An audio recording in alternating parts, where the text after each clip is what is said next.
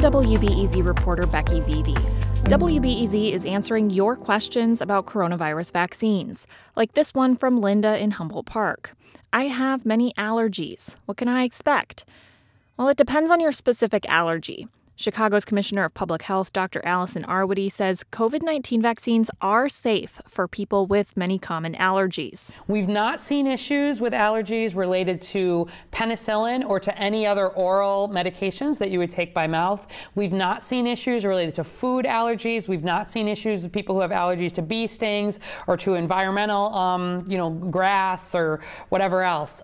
But Arwady says people with more severe allergies, particularly those who've had a reaction to a vaccine in the past, should talk to their doctor or allergist for more specific guidance. Also, the CDC now recommends people who have a known allergy to an ingredient in the two authorized vaccines should not get inoculated.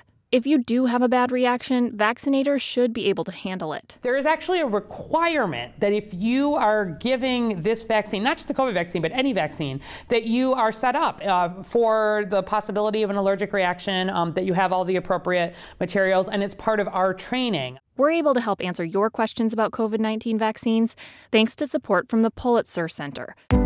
Find all our coverage at wbez.org/slash vaccine FAQ.